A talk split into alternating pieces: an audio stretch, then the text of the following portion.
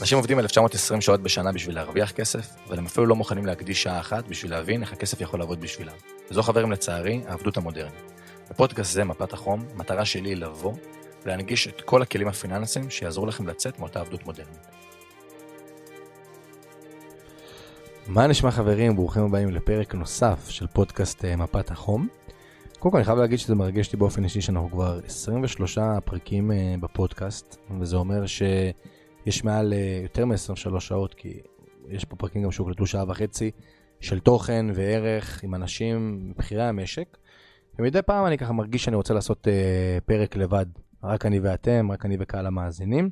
גם אני מקבל על זה המון פידבקים חיוביים, על זה שאני מדבר טיפה לבד ו- ולא רק מארח אנשים. אני חושב שהגיוון הזה הוא מאוד מאוד חשוב, ובאמת בפרקים הבאים גם הולכים להגיע אנשים, וואו, כאילו אני כל פעם אומר את זה מחדש, אבל כל פעם אני מצליח להביא אנשים שמבחינתי זה תמצית מדהימה, כאילו אם אתם זוכרים איך הפודקאסט בכלל uh, הוקם, זה משהו שהוא מדהים מבחינתי. והיום אמרתי, אני שנייה רוצה בין כל הפרקים שעשיתי עד עכשיו, ודיברתי על פיננסים והשקעה ואיך בונים את המילתיק, ללכת לשורש הדבר. שורש הדבר זה קבלת ההחלטות. ואני יכול להגיד שבחצי שנה האחרונה, אני נותן על זה הרבה יותר דגש, גם בחיים האישיים שלי, גם באנשים שמגיעים אה, ומשאירים פרטים קטנים בתוכניות ליווי. באופן כללי, בשיח שלי עם אנשים שכבר נמצאים בתוכנית ליווי, ובאופן כללי אני שם לב ומרגיש שככל שהגירויים מהסביבה והאפשרויות הולכות וגדלות, קבלת ההחלטות שלנו הולכת ונהיית הרבה הרבה יותר אה, קשה. וכדי להגיע לשורש העניין, אני אדבר על, על, על המון נושאים פה, כן, גם למה כן ללכת לעשות תואר, להבדיל מה שאתם שומעים ברשתות החברתיות, טיפה על הדרך שלי, אה, אבל בואו בוא נתחיל בקבלת החלטות, ומבחינתי קבלת החלטות אצלי מתחילה במשפט שוורן באפט אומר, ואצלי הוא חקוק, גם על השרשרת שאתם רואים כאן, מאחור אפילו רשום, אה, price is what you pay, value to as you get, שמבחינתי, המשפט הזה, וורן באפט אמר אה, בשיא המשבר הפיננסי למשקיעים שלו, שנת 2008, שולח להם מכתב, והוא אומר, אה, חבר'ה, כל עוד מחיר המניה אה, לא זז, מה, מה אכפת לכם, כאילו, הערך של המניה לא זז, מה אכפת לכם מהמחיר? והוא המשיך ודיבר שם במכתב, הוא אומר, בסוף אנחנו כאנשים בחיים צריכים להסתכל תמיד על הערך ולא על המחיר. ששאלו אותו למה הוא, הולך עם, למה הוא לא הולך עם בגדי יוקרה, ולמה הוא לא הולך עם uh, במכוניות יוקרה, ולמה הוא עדיין גר באותו בית שלו כבר מעל ל-40 שנה, הוא אומר כי בסוף הערך של אותו מוצר זה אותו ערך. לא משנה אם יש לי חולצה טומי, או רלף לורן, או פוקס, או קסטרו, אולי לא פוקס או קסטרו כמובן, אבל הערך הוא אותו ערך. וברגע ששמעתי את המשפט הזה, אני לקחתי את זה לכיוון שלי ואמרתי, וואו, שאני אתחיל להסתכל על הערך בדברים שלי ולא על המחיר, החיים שלי השתנו. והלכתי ועשיתי ניסוי, קניתי לפני שנתיים וחצי לפטופ, לנובו יוגה, פלוס מינוס רמת מחירים באזור ה-5,000 שקל, זה כאילו המחשב הכי יקר רגע לפני שאתה עובר לכיוון המק, ואני לא, לא איזה חסיד של אפל. ואני מגיע לחנות, אחרי שאני שומע ו- וקורא ומכיר את, את הסיפור הזה, נכנס לחנות עם עוד חבר, וישר מה המוכר שואל? מה התקציב שלך? נכון, אתה בא לקנות מוצר יחסית יקר, מה התקציב שלך? בוא נתאים לך לפי התקציב. אומר לו, אחי, עזוב אותי מה, מהתקציב, התקציב לא מוגבל. עזבו שהמשפט הזה משדר עוצמה וכוח של תקציב לא מוגבל, בוא, בוא תבינו שנייה מה אני צריך. פתאום כל השיחה הפכה להיות, לא הוא מנסה למכור את המוצר לפי המחיר, למה כאילו המחיר שווה ערך למוצר, אלא פתאום שאלתי מה אני צריך.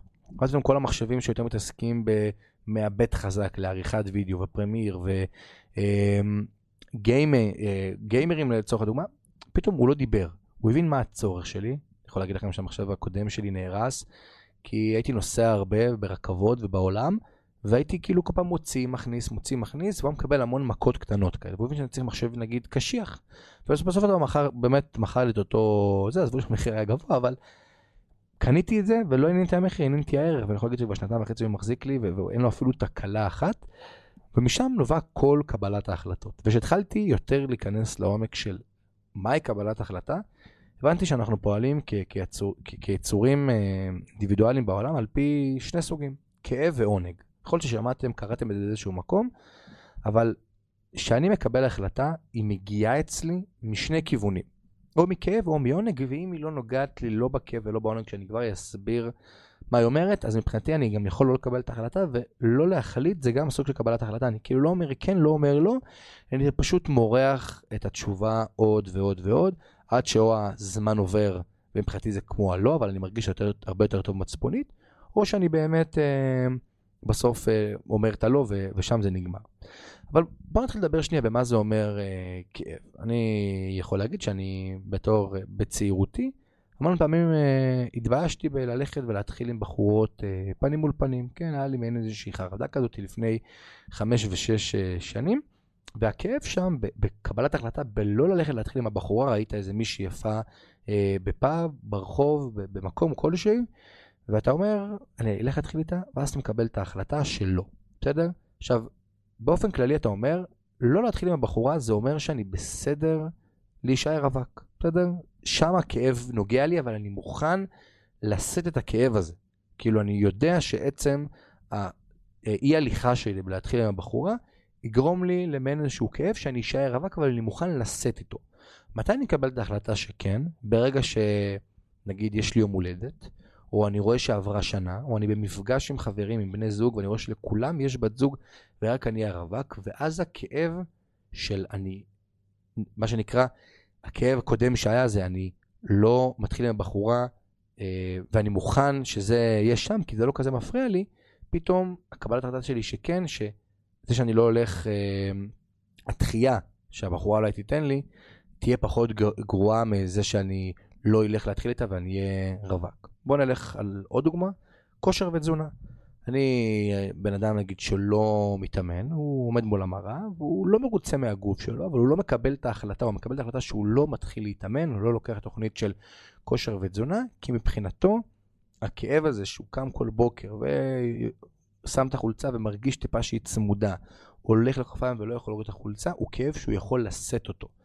ברגע שהדבר הזה יתגבר והוא יגיע למצב שהוא, הג'ינס לא נסגר, או שמישהו מעיר לו, או שקרה איזושהי סיטואציה טיפה אה, מביכה, שם פתאום הנושא הזה יגבר, הכאב יתחיל להתחזק והוא יקבל את ההחלטה.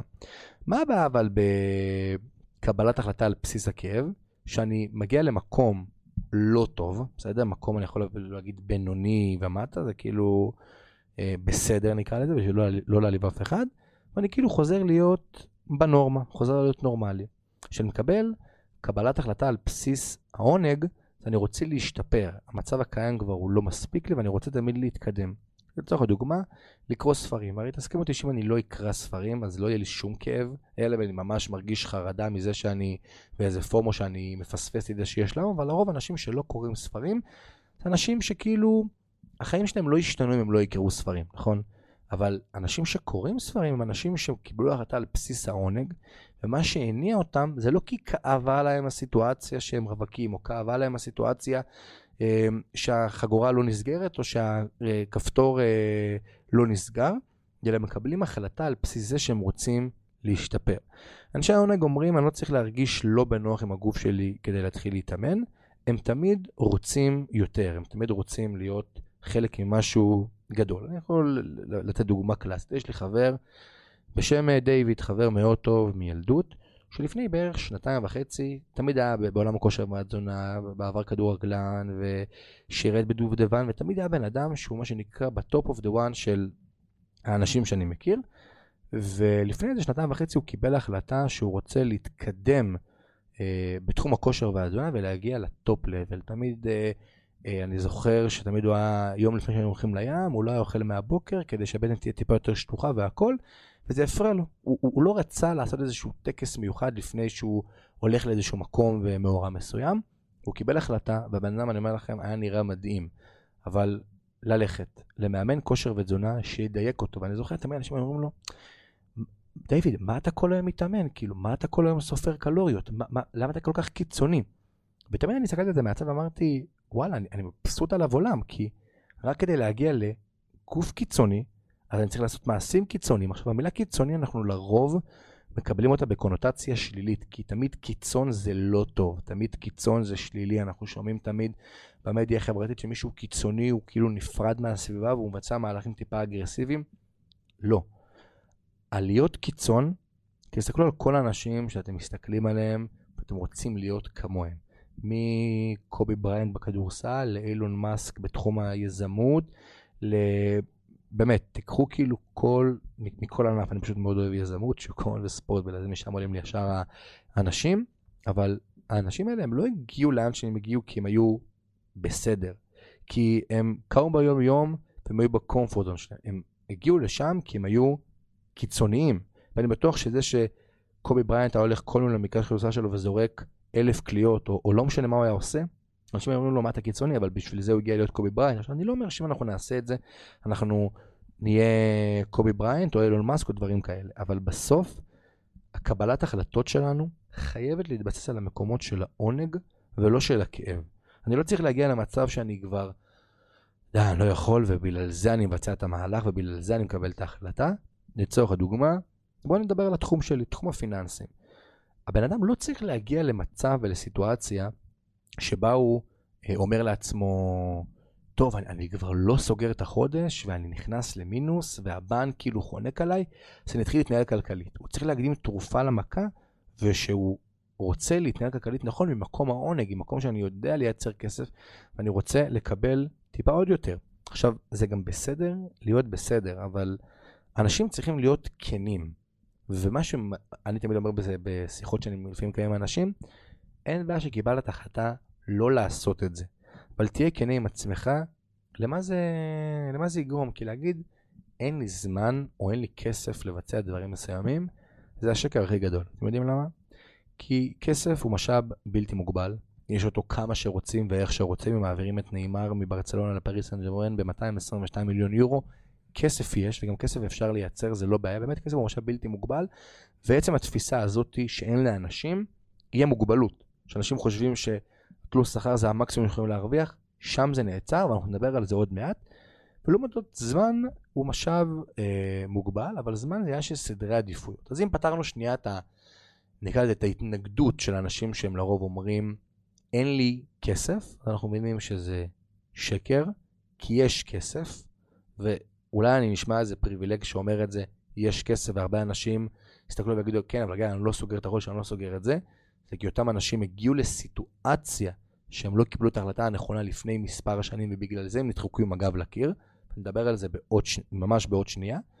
ולהגיד, אין לי זמן, וזה לא נכון, ויש לי סיפור שאני תמיד מספר שלימד אותי מה זה אומר אין לי זמן. אני קבוע הייתי חוזר מהצבא הביתה, בתור קורסיסט, ממסלול אמ, בחיל התותחנים לקורס מפקדים לבה"ד 1 להשלמה חילית, אחרי זה תמיד הייתי באיזה ארבע שנים של 11 שלושים, הייתי חוזר, ואתה חוזר חמישי מרמת הגולן באיזה חמש-שש, ואתה כבר בשבת אולי חוזר מקוצרת או צריך להתכונן לשבוע שיגיע.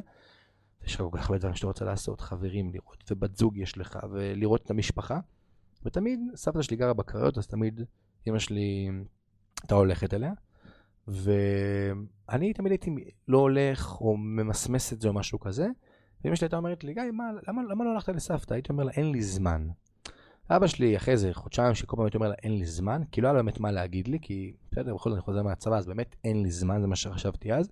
תפסתי לשיחה ולימדתי שהוא אמר לי, גיא, לעולם אל תגיד לאף בן אדם שאין לך זמן, תהיה כן עם עצמך ותגיד, זה לא בסדר העדיפויות שלי כרגע. לא הבנתי, שבתי שנייה, חלחל לי מאוד מה שהוא אמר, ואמרתי, וואלה, הוא צודק. זה לא שאין לי זמן, כי זמן יש, הוא, הוא משאב שהוא קיים. לגיא יש 48 שעות מהרגע שהוא חוזר מהצבא עד הרגע שהוא חוזר חזרה לצבא, הזמן הזה קיים. אני מקבל את ההחלטה לפי סדרי העדיפויות שלי, מה אני רוצה לעשות בזמן הזה. באותם שנים היה לי יותר חשוב בסדרי עדיפויות, שאני מזועזע שאני אומר את זה, אבל בכל זאת, מנטליות של ילד בן 18-19, לשבת עם חברים לכוס קפה או לבירה, ולא ללכת לבקר את סבתא שלי, כפרה עליה שתחיה גם חיה עד היום חיים ארוכים.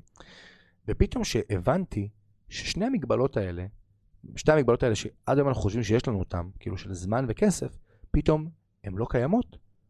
אז הכל הרבה הרבה יותר קל. וכשאתה מוסיף לזה את זה שקבלת ההחלטות שלי צריכה להתבסס על בסיס העונג, ולא על בסיס הכאב. לא שאני מרגיש שאני כבר נמצא על הקיצון ואני חייב לעשות איזשהו מעשה קיצוני, אז אני הולך. לא שהחגורה לא נסגרת, או שהכפתור לא נסגר, או שהחולצה טיפה צמודה, או שאני אה, שנתיים וחצי כבר אה, רווק ולא עושה שום דבר. לא, לא על זה אמורה להתקבל ההחלטה. ההחלטה צריכה להתקבל מזה שאני במקום טוב, במקום נוח, ואני רוצה יותר. אני לא מכיר היום, בסדר, ובאמת יש כמה, יושבים אצלי כל יום המון אנשים, באמת ממגוון הגילאים, ואני יכול להגיד שאני די מקבל תמצית החברה הישראלית. באמת, ממגוון העדות, מינים, אה, סוגים, לא יודע איך אפילו לקרוא לזה כבר, כולם, אני נפגש איתם בשלוש שנים האחרונות אצלי במשרד ומדבר איתם.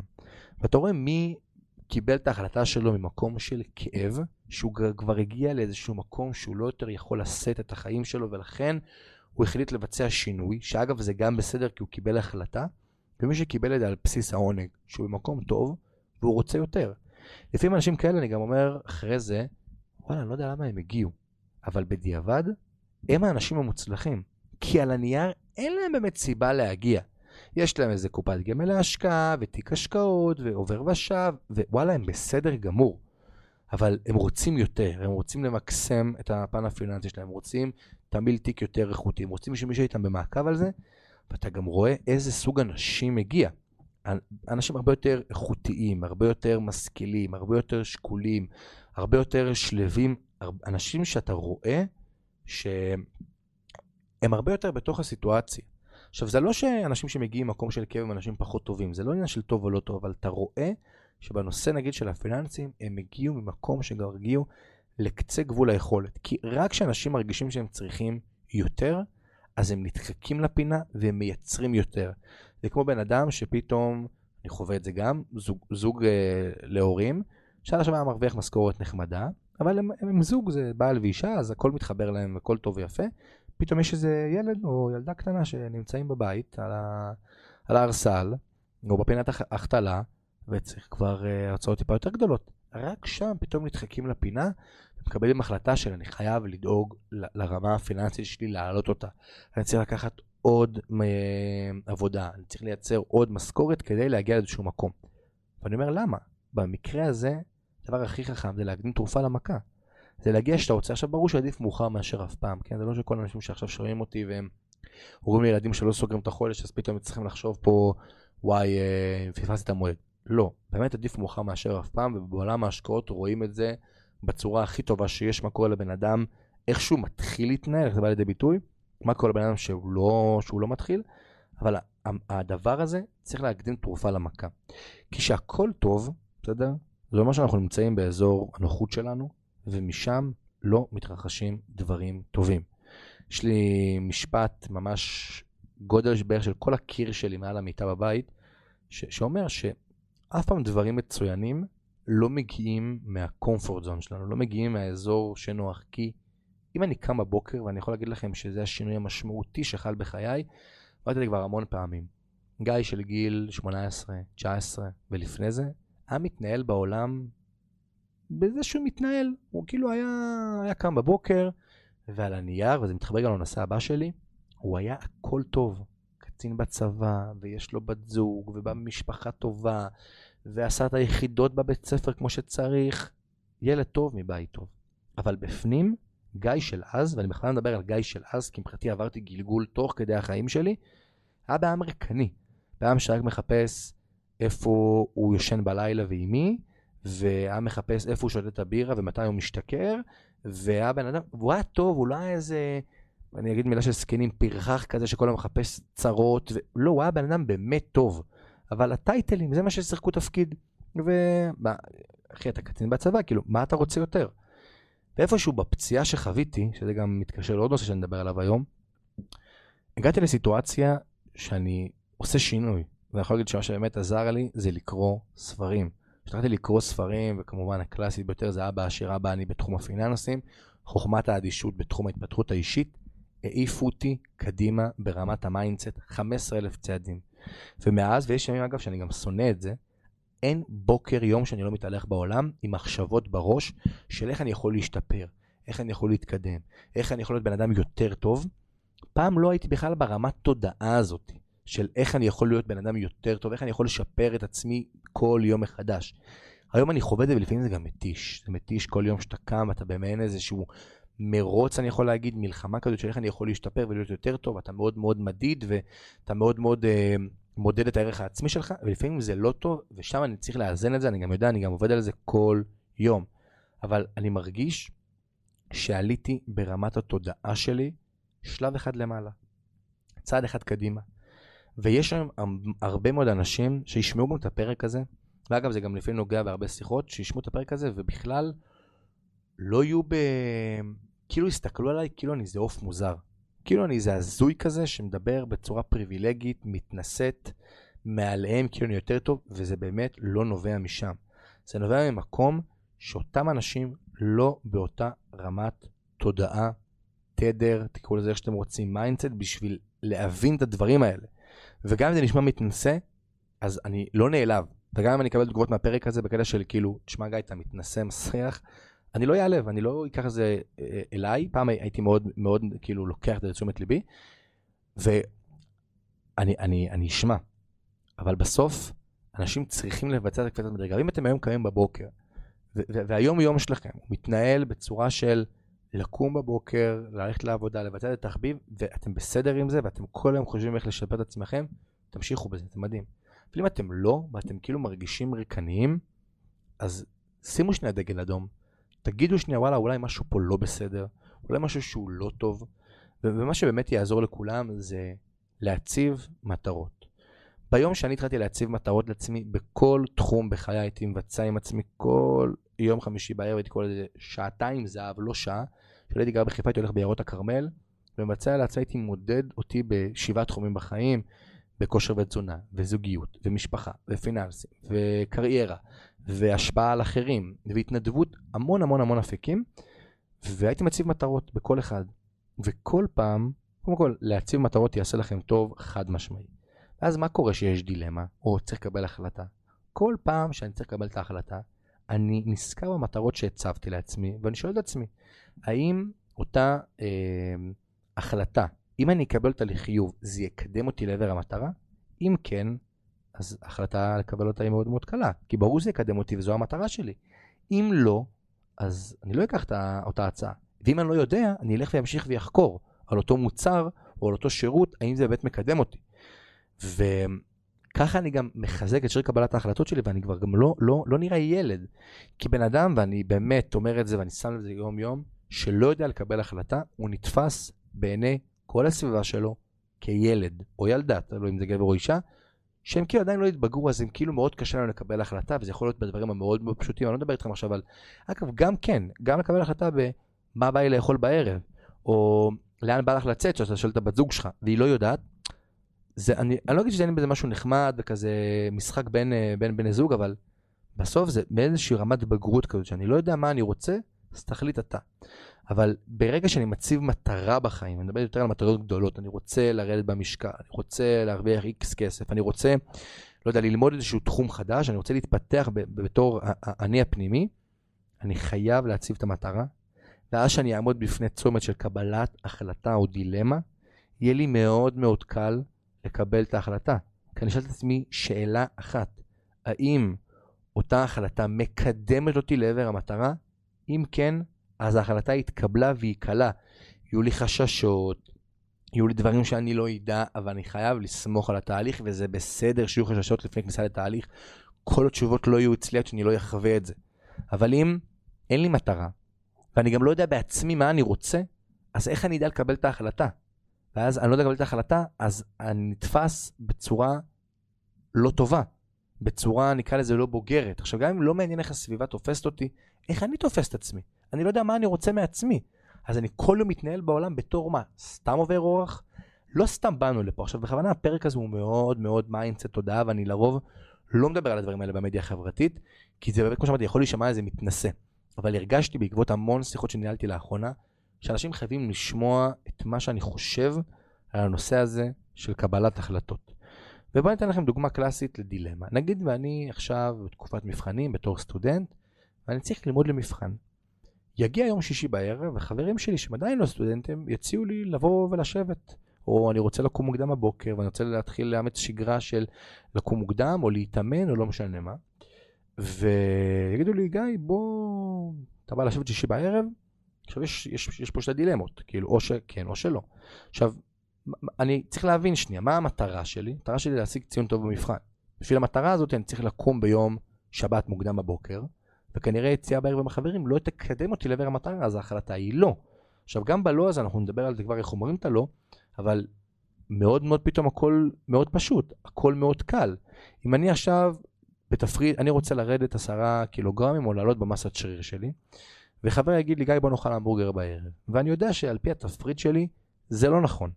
אני לא אוכל המבורגר בערב, כי המטרה שלי לרדת במשקל, אז ברגע קבלת ההחלטה מאוד מאוד קל להגיד לי לא. עכשיו גם את הלא הזה להרבה אנשים מאוד קשה לקבל, ומאוד קשה צריכה להגיד, כי מי שצריך לקבל את הלא הזה, הוא לרוב יכול ליצור אנטי כלפיי. כי כשאני אומר, אני לא יכול, זה לא באמת שאני לא יכול לבוא ולשבת עם החבר ביום שלישי בערב, אני לא רוצה, כי המטרה שלי היא לקום ביום שבת מוקדם בבוקר. זה לא שאני לא יכול, אה, אני יכול, אני יכול הכל, אף אחד לא מחזיק אותי, שב בבית או תאכל את ההמבורגר הזה, אבל אני לא רוצה. אני להגיד לבן אני לא רוצה, לפעמים יכול להישמע בצורה מעליבה, כאילו אני לא רוצה, זה לא שאני לא רוצה אותך, אני לא רוצה לשבת איתך. אני לא רוצה לשבת, כי אני רוצה להצליח במבחן. הצורת דיבור הזאת, גם לעצמנו וגם לסביבה, גורמת לנו הרבה מאוד פעמים להיתפס בצורה בוגרת. אנחנו מעריכים את עצמנו הרבה יותר, כי אני יודע מתי להגיד לא ומתי להגיד כן, והכל יושב ומתבסס על בסיס קבלת ההחלטות. ואת כל התיאוריה הזאת שאני באמת פיתחתי בעצמי, נבע מאותו משפט אה, אגדי של וורן באפט ש... שאמרתי לכם, ואני אני, אני טיפה חוזר אה, אחורה לדרך שלי. הרבה אנשים אני שם לב שלא יודעים בכלל איך התחלתי ומה כל הסיפור, אבל אני באוגוסט 16, אה, היום אני בן 25 בהקלטת פרק זה, לא, לא כאילו היום היום, אבל מה שנקרא, זה השנתון שלי, 98. אה, התגייסתי לחיל התותחנים, ותוך שנה ושמונה, מעד, מהר מאוד, סיימתי כבר עם ארון על הכתף, זה מעין איזשהו מסלול כוכב כזה. יום ראשון נכנס לתפקיד להיות uh, מ"מ, זה מפלג למי שמדבר שפת תותחנית. אמ, במבצעית, אפילו בסוללה ג' אם אני לא טועה, של גדוד 405, ויום ראשון מתחיל תפקיד. יום חמישי יוצא למעצר ראשון, לשמור על כשירות מבצעית, באמת לא איזשהו משהו חריג, אבל רגע לפני היציאה למעצר, מרסק את הקרסול, ונכנס לתקופה ארוכה של אה, רם 2, חצי שנה, וכל הטירוף של אני רוצה להיות קצין ולהשפיע והכל פתאום, וואו, ירד לי פרופיל 21, ואני מוגדר כנכה צה"ל, מקבל סכום כסף משמעותי ממשרד הביטחון, מה עושה? נכנסתי לכל העולמות dropshipping, affiliate, מאוד הייתי שם, שום, הבנתי, כי קראתי שני ספרים, אבא עשיר אבא עני כמו שאמרתי, וספר נוסף שאני ממליץ לכולם בחום, רביע תזרים המזומנים. ספר שמדבר ומסביר מאיפה אני יכול לקבל מקורות הכנסה. וברגע שהבנתי שמיליונר אני לא אהיה אם אני אעבוד כל חיי כנגד תלוש שכר, אמרתי אני חייב לפתח מקורות אחרים, כסף היה, גם מחסכונות קודמים וגם מהפציעה מהצבא, והגעתי למצב שאני נכנס לכל האפיקים של לייצר כסף דרך האינטרנט. dropshipping, כמו שאמרתי, affiliate, מה לא, אפילו תרגום מסמכים בפייבר היה לי תקופה, ואז שוק ההון היה במקביל לכל שאר האפיקים, והוא מאוד מאוד משך אותי. מאוד מאוד רציתי, ובסופו של דבר חזרתי אחרי חצי שנה, אחרי שיקום ממושך אה, לצבא, סיימתי שירות אה, קבע מלא. אה, בעיקר המפקדים שהיו לי לא ויתרו לי וגם אני לא ויתרתי לעצמי. ושוק ההון תמיד היה שם מה שנקרא במקביל. ובאותו רגע של הפציעה, תמיד יש משפט של סטיב ג'וב, שאתה אומר, אתה יכול לחבר את, את הנקודות רק בדיעבד. ואף פעם לא הבנתי את זה, אמרתי, אה, הוא מתנשא, הוא זה. וכן, מי אני שאגיד על סטיב ג'וב שהוא מתנשא, אבל לא, לא, לא הבנתי, פתאום היום כשאני מסתכל על, על, על, על נקרא לזה קריירה שלי, או מאיפה שהתחלתי, אני אומר, וואלה, באותו רגע שנפצעתי, זוכר את עצמי יושב בזאב, חרב עליי עולמי. מרגיש שכאילו הרופא אומר לי, תשמע, אתה נכנס עכשיו לניתוח, אתה יורד לפרופיל 21, בוכה את חיי, כאילו. כל החלום, רציתי להיות רמטכ"ל, מי שמכיר אותי מתקופה מהצבא, רציתי להיות בטירוף, כאילו, קריירה צבאית ארוכת, ארוכת שנים, הכל יורד לטמיון. ומאותו רגע, קיבלתי את ההחלטה לאסוף את עצמי, לא ביודעין אגב, מאוד ממקום אה, אחר, אבל ביודעין לאסוף את עצמי. ולהגיע שנייה לאיזשהו מקום טיפה יותר גבוה וחזק, שהיום בדיעבד אני מסתכל, אותו מקום לא טוב שהייתי, הוא מה שהביא אותי לאן שאני היום. הוא הביא אותי להתעסק בשוק ההון. אם לא הפציעה, אני לא מתעסק בשוק ההון. אם לא הפציעה, את היכולת הכלכלית להתעסק בשוק ההון, לחוות הפסדים, רווחים והפסדים ורווחים שוב פעם, עד שאתה מוצא את הדרך הישרה שלך. אני חושב ששם הדבר הזה מאוד, אה, מאוד אה, חידד אותי. ונושא אחרון שאני רוצה ככה לדבר איתכם היום, זה למה כן, ואני פה אומר, למה כן ללכת לעשות תואר. אנחנו נמצאים בתקופה שבמדיה החברתית, אה, בנושא האף-פורמלי, המון אנשים אומרים למה לא ללכת לעשות תואר, ולמה תואר הזה לא טוב וזה חרא. ואני אהיה איתכם כן, לאותם אנשים גם יש אינטרס למכור לכם מוצר שהוא בדמות תואר, הוא תחליף לתואר. אז תמיד מה ששוק ההון לימד אותי לפתח חשיבה ביקורתית עבור ידיעות שאני רואה, כי רק ככה אני יכולה לעשות תוצאות שונות מכל העדר. ואני לא אומר שללכת לעשות תואר זה כן טוב או לא טוב, אני כבר אדבר על זה, אבל תמיד תחשבו שאם יש אנשים אומרים לכם לא ללכת לעשות תואר, ובמקביל מוכרים לכם מוצר שהוא כתחליף לתואר, האינטרס הוא שקוף, ברור ומכעיס. אבל אחרי שנתיים בהכשרות ולימודים שהעברתי לאנשים מניהול פיננסי ללימוד שוק ההון, מסחר, הכל, הגעתי למסקנה שהפוטנציאל האמיתי שלי לא גלום בזה שאני אשב עם בן אדם, טוב ככל שהוא יהיה, שעתיים בחדר, ויסביר לו על שוק ההון. הרגשתי שכאילו הגעתי למיצוי פוטנציאל, בא להשפיע, כאילו ב- ב- לשבת עם אנשים ולהסביר להם, והרגשתי שכאילו כל פעם אני כבר מדבר כמו רוטינה, ואני לא חווה אתגר. ואמרתי לעצמי, אין דבר כזה שאני לא אחווה אתגר מקצועי במה שאני עושה. חוויתי אתגר בתחום שוק ההון, זה פתחתי עסק ללימודים ומסחר, כי רציתי שנייה משהו אחר, וגם היו הרבה מאוד uh, פניות שהגיעו אליי. ואמרתי לעצמי, טוב, מה, מה השלב הבא? ותוך כדי גם החקירה על הפודקאסט הזה, נחשפתי להמון אנשים שהם טובים, ובחור אה, אחד, שהוא מבחינתי האיידול ובאופן כללי, אמרתי, אני רוצה לנהל כסף. ללמד איך, באתי מלנהל כסף, אני היום מנהל את הכסף שלי, אבל אני רוצה לנהל כסף גדול. עכשיו, ברור שאני לפחות חושב, אין הבדל אם אתה מנהל מיליון שקל או עשרה מיליון שקלים, אתה לא באמת מזיז את השוק. כשאתה כבר כמה מיליארדים, אתה השוק וזה דבר שהוא שונה. אבל אמרתי, אני רוצה לנהל כסף. ואז אמרתי, שנייה, מה זה לנהל כסף? אתה לא רוצה קופת גמל להשקעה, אתה לא רוצה לפתוח בית השקעות. אני רציתי, אני עדיין רוצה, וזה גם מה שיקרה, כשאנשים שיש להם הון גדול, לא 100-200 אלף, כמה מיליונים טובים, והם לא רוצים לנהל את זה בעצמם, אני הבן אדם שינהל להם את זה. ואז אמרתי, שנייה, צריך רישיון לניהול תיקים, ואז אמרתי, טוב, לא צריך רישיון לניהול תיקים, כי אתה יכול לפתוח דבר שנקרא קרן גידור, ואז בין כל השיטוט הזה אמרתי, שוק ההון אבל יש לו בעיה. כמה שהוא מקצועי, גם הרבה מאוד מנטלי ופסיכולוגי, וכל עוד יש דברים שלא בהכרח גם משפיעים עליי, זה בעיה, שאני לא משפיע עליהם. אז אמרתי, אני רוצה להשקיע ולהשביח חברות פרטיות.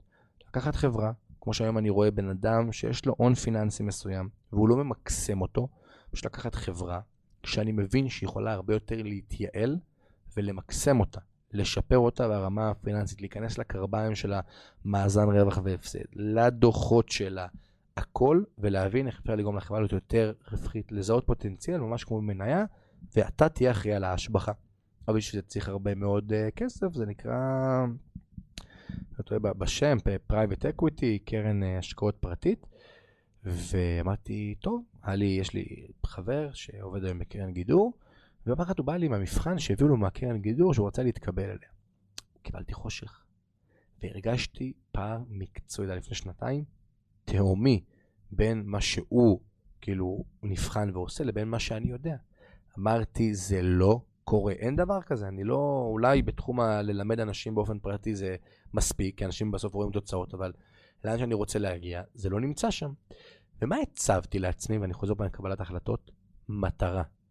הבנתי שהמטרה שלי היא להשפיע על כל בן אדם ברמה הפיננסית במדינת ישראל, ובמקביל לפתח קרן השקעות פרטית ולבצע השבחת חברות. הצבתי את המטרה הזאת, ומשם הדרך פעולה היא הרבה יותר קלה. ואז הבנתי שאני צריך להעמיק את הידע שלי ברמה החשבונאית, ולצערי, היום ברחבי המדיה קשה עד בלתי אפשרי להגיע לרמת ידע מקצועית מאוד בפן החשבונאי. ואמרתי, טוב, בוא נלך נלמד חשבונאות, מנהל עסקים. ישבתי עם הדיקן, עם הראש חוג בבינתחומי, אה, שלומי שוב, של החוג הזה. ודיברתי איתו והסברתי לו, כי עשיתי, לא עשיתי פסיכומטרי, וצריך פסיכומטרי לדברים האלה, ואני יושב איתו, אני לא אשכח את זה, ואני בהתחלה עושה הרשמה, לא מקבל תשובה של אה, התקבלת, שולח כל מיני מכתבי המלצה דברים כאלה מאנשים שהם מאוד מאוד בכירים במשק, חלקם גם היו פה בפודקאסט, ומזמנים אותי לשיחה. אומרים, טוב, יש פה מישהו שהוא אחר. יושב לשיחה עם שלומי והעוזרת שלו, ומסביר להם מה המטרה שלי. לאן אני רוצה להגיע, אני, אני, לא אני לא בא לעשות תואר בשביל לעשות תואר, אני בא לעשות תואר כי זה מקפצה לאן שאני רוצה להגיע, ואני לא מתכוון לוותר על העסק שלי ועל מה שאני עושה, כי זה הליבה, זה הלחם והחמאה. כך הוא, כך הוא הגיב, סע. וואו. מצד אחד, אני, קשה לי להחריג אותך, כי אתה לא עומד בתנאי הסף ברמת הפסיכומטרי, עניינים וזה. מצד שני, יש לו משהו שהוא אחר. ובין כל זה אמרתי לו, תשמע, שלומי, מה שאתה רואה פה זה גיליון ציונים של גיא ב-2016, ילד בן 18, שמזכיר לכם איך הייתי בגיל 18, ואתה רואה פה עכשיו את גיא מודל 2023 מולך, כאילו, תיתן את הצ'אנס. כאילו, מה, מה, אני אוכר את עצמי, רק אני צריך שתיתן לי את הצ'אנס, או כמו גרי מנדלון, אני שחקן נפלא נפלא, ככה. והוא השתכנע, לא אחרי באותו רגע, כי בכל זאת הוא חייב טיפה לשחק את המשחק, אבל יום אחרי זה קיבלתי הודעה שהתקבלתי לאוניברסיטת רייכמן, עם איזה תנאים מגבילים שאני צריך לעבור אותם, שאני מרוצה מהם, כי הם דחקו אותי לפינה, ואני אעבור אותם אה, מן הסתם. ואמרתי לעצמי, תמיד תזכור את המטרה שלך. ברגע שהתואר לא ישרת את המטרה שלך, לאן שאתה רוצה להגיע, ותרגיש שהלימודים עצמם לא מעניקים לך את מה שאתה חושב שהם יעניקו לך, על אף שכל מה שביררת, תצא משם. וההחלטה היא תהיה קלה. וכשאנשים מסתכלים עליי באמצע העסק שהוא משגשג ופורח, לקבל החלטה ללכת ללמוד תואר, ואנשים שאומרים לעצמי, גיא, אתה יורה לעצמך ברגל ונכנס למטריקס עניינים, אותי זה לא עניין. כי ההחלטה היא אצלי, ואני יודע לקבל את ההחלטה בככה, כי אני יודע מה המטרה שלי. אם לא הייתי יודע מה המטרה שלי, אז לא הייתי, לא הייתי בכלל שוקל לחשוב בכיוון הזה, כי הייתי אומר, כאילו הייתי מאוד מנסה להיות בקומפורטון כל הזמן, ומשהו שהוא לא מצליח הוא בורח. ופה אני גם אומר לכם, על כל הקטע של ללכת ללמוד תואר. אם אתם הולכים ללמוד תואר בלי מטרה, וזה נטו בשביל ללמוד תואר, בשביל להשתיק את המצפון, כאילו אני חוזר לטייטלים. כי כשאתה בן 25, ואתה לא עושה תואר, ואתה לא עושה שום דבר, נגיד, בחיים שלך במרכאות, שואלים אותך מה אתה עושה, אתה תמיד צריך להתחיל להסביר, ומה קורה, כמו שאני בהתחלה תמיד הייתי מסביר למשפחה שלי ולסביבה, שואלים אותי, מה, מה אתה עושה? שעוד היה לי קבלות והוצאות, ועמוד אינסטגרם, ופה. אתה צריך תמיד להסביר, שאתה אומר, אני עושה תואר, במה? אתה אומר להם, נגיד, תחום מסוים, לא יודע, יזמות, וואלה, איפה? בבינתחומי, אה, וואלה, מגניב, כזה. כאילו, לא שואלים יותר מדי שאלות. מה אתה עושה? אה, אני בצבא. זהו, לא מעניין מעבר, ולא מעניין שאר התחומים האחרים, לא מעניין מה אתה עושה אה, בחיים הזוגיים שלך, בחיים הפיננסיים שלך, כושר ותזונה, כי אתה בצבא, זה בסדר. ואז כשאתה סטודנט, רוב הסטודנטים היום, בטוח שאתה מגיע לי. בסדר, אני סטודנט, כאילו. למה שאני אדאג לעצמי לרמה? אני סטודנט, כאילו. המשפט הזה, אני סטודנט, הוא משפט שכאילו מעורר בי כעס בלתי, מוגבר, בלתי מוסבר של כאילו, מה, אז אני סטודנט, זה מותר לי? כאילו, הטייטל הזה הוא גורם לאנשים להיות במין איזושהי פינה. שהיא, אני קורא לה comfort zone, שאני סבבה ואני, וטוב לי והכל נחמד ויפה, והם גם לא יודעים למה הם עושים את זה. ואז הם מסיימים 3-4 שנים של תואר, יש להם תעודה ביד, והם, טוב, בואו נתחיל לחפש מה אני עושה. כי אין להם איזושהי מטרה נעלה, וכן, אם אין מטרה, אל תלכו לבצע סתם צעדים כי אין לכם מטרה. לכו לחקור, לנסות, לחוות, הכל, כדי שתהיה לכם איזושהי מטרה, והיא גם יכולה להיות מטרה מאוד מאוד מעורפלת. אני רוצה להשפיע על אנשים. אני רוצה להרצות בפני, לא משנה מה, אבל חייב להיות איזשהו קו מנחה. תוך כדי הדרך זה יתבהר. אם אני הולך היום לבצע תואר, סתם כדי לעשות תואר, כדי להשתיק לעצמי את המצפון, או את המצפון של ההורים שלי, או של המשפחה שלי, וואלה, חבל. ואני מאוד חייב להגיד, כל אותם אנשים שהיום מדברים ברחבי המדיה ואומרים, אני, ההורים שלי לא הגיעו לאן שאני רוצה, אז כאילו, מה יש לי להקשיב להם? תתעוררו. בסדר? תנו כבוד להורים שלכם, והם הביאו אתכם לאן שאתם היום, וגם ההורים שלי הם לא האידיאל הקרייריסטי שאני רוצה להגיע אליהם, אבל תאמינו לי שאני מכבד אותם, כמו שבחיים לא, לא, לא, לא יודע, אני ברמה הכי גבוהה שלי, ואני מקשיב להם לכל מה שהם אומרים, ואני לוקח את דעתם, והם מאוד חשובים לי מה שהם אומרים, ולא כי הם לא הגיעו לאן שאני רוצה, אז אני לא מקשיב להם. כי הם היו בדור אחר, בתודעה שונה, הם לא היה להם את הפלטפורמות ואת האפשרויות כמו שיש לנו עכשיו, אז כל אותם אנשים גם טיפה תירגעו. ולא להיות איזה שהוא מתנסים אה, שאומרים, אה, ההורים שלא הגיעו, אז שילכו לחפש. לא, ממש לא ככה. וכן, והתואר בגילאים שאנחנו נמצאים, גילאי אחרי שחרור מצבא עד גיל 30, הוא מאוד קריטי, והרבה מאוד אנשים מבצעים את ההחלטה של לעשות תואר, פעם אני אומר, כי הם לא יודעים מה הם רוצים לעשות, להיכנס לעוד מסגרת שתעשה לי שקט נפשי ומצפוני במשך 3-4 שנים, זה מעולה. אבל אם אני יודע למה אני רוצה לעשות תואר, אח שלי, אחותי היקרה, רוצו. רוצו ועתיד גם כמה שיותר מוקדם, לא לבזבז את הזמן. אם אני לא יודע, בשביל מה? בשביל מה עכשיו לבזבז כל כך הרבה כסף וזמן ואנרגיה, שאני יכול לנסות המון דברים אחרים, וכמו שאני אומר, זה גם יכול להיות איזושהי מטרה כללית, קו מנחה, ולפי זה ללכת. אבל עוד פעם אני אומר, הכל, אבל הכל מתבסס ויושב על היסוד הכי חשוב לבן אדם בהתנהלות היומיומית שלו, קבלת החלטות. זה בא אצלנו בכל מקום בחיים, מהחלטות קלות להחלטות יותר קשות ובינוניות. אם אני לא אדע איך אני צריך לקבל החלטה על כאב ועונג, על מטרות, על דילמות, יהיה לי מאוד קשה, אני לא אצליח לקבל ואני לרוב אשאר באותו מקום, והדבר היחידי שיחלוף זה הזמן. זהו חברים, יש לי עוד הרבה מה להגיד, אבל uh, אני חושב שאמרתי את הדברים המובילים והקווים המנחים שלי. Uh, אני חייב גם להגיד לכם שפודקאסט מאוד חשוף שלי. אמרתי את כל uh, משנתי על המון המון uh, דברים שהרבה פעמים אנשים לא רוצים לדבר עליהם, אבל אני חושב שזה חשוב, ובא לי גם שתדעו דעתי מה אני חושב על הדברים האלה. לא שאני מסתיר אותם, אבל היה לי חשוב להקדיש פרק שלם בפודקאסט על זה, כי משם מתבסס הכל, ולא משנה, זה לא קשור רק לפיננסים, זה קשור לכל תחום בחיים. בן אדם שידע לקבל החלטות, הוא יראה איך החיים שלו משתפרים מקצה לקצה, וכן, יהיו לרוב החלטות לא טובות. מתוך עשר החלטות טובות שביצעתי בחיי, על כל עשר החלטות, שתיים היו טובות, שמונה היו לא טובות. עם הזמן אתה משפר את, הסט... את הסטטיסטיקה, ממש כמו שאתה מתאמן על שריר, ונהיה לך פתאום הרבה הרבה יותר קל האימונים. בגלל שאין פה עורך בפודקאסט, אז כמו שאני תמיד מסיים ואומר, אה, אם הייתה לי את האפשרות אה, לרשום שלט על איילון, מה הייתי עושה? אז לא בהכרח באיילון, גם יכול להיות גם בחיפה ובירושלים ובבאר שבע ובדימונה ובאילת, וגם יכול להיות תשדיר פרסומת בטלוויזיה. אנשים עובדים 1920 שעות בשנה בשביל להרוויח כסף, הם יעשו הכל בשביל להרוויח את אותו תלוש שכר באופן חודשי. הם יעשו הכל בשביל לסגור את הלקוח או את הלקוחה. הם יעשו הכל. אבל הם לא יקדישו שעה אחת בשביל להבין איך הכסף יכול לעבוד בשבילם. וכמה שזה נשמע סיסמה, ככה זה נכון. לייצר כסף, אנשים ברוך השם יודעים. אני רואה שאנשים יודעים לייצר כסף יום-יום. מה לעשות עם הכסף? אין להם מושג. וכמו שאמרתי, שאין לי מטרה, קבלת ההחלטות שלי היא הרבה יותר לא טובה, היא הרבה יותר חלשה, וככה אני נשאר במקום שהוא בינוני ברמה הפיננסית. ואין עם זה שום בעיה, אבל תהיו כנים עם עצמכם. מה אתם רוצים להיות? אתם רוצים להיות בסדר, או אתם רוצים להיות מצליחנים, וזה בסדר לקבל כל החלטה באשר היא. וזהו חברים, תודה רבה שהזנתם לעוד פרק של פודקאסט מפת החום, שלכם המשך יום טוב ושבוע מקסים.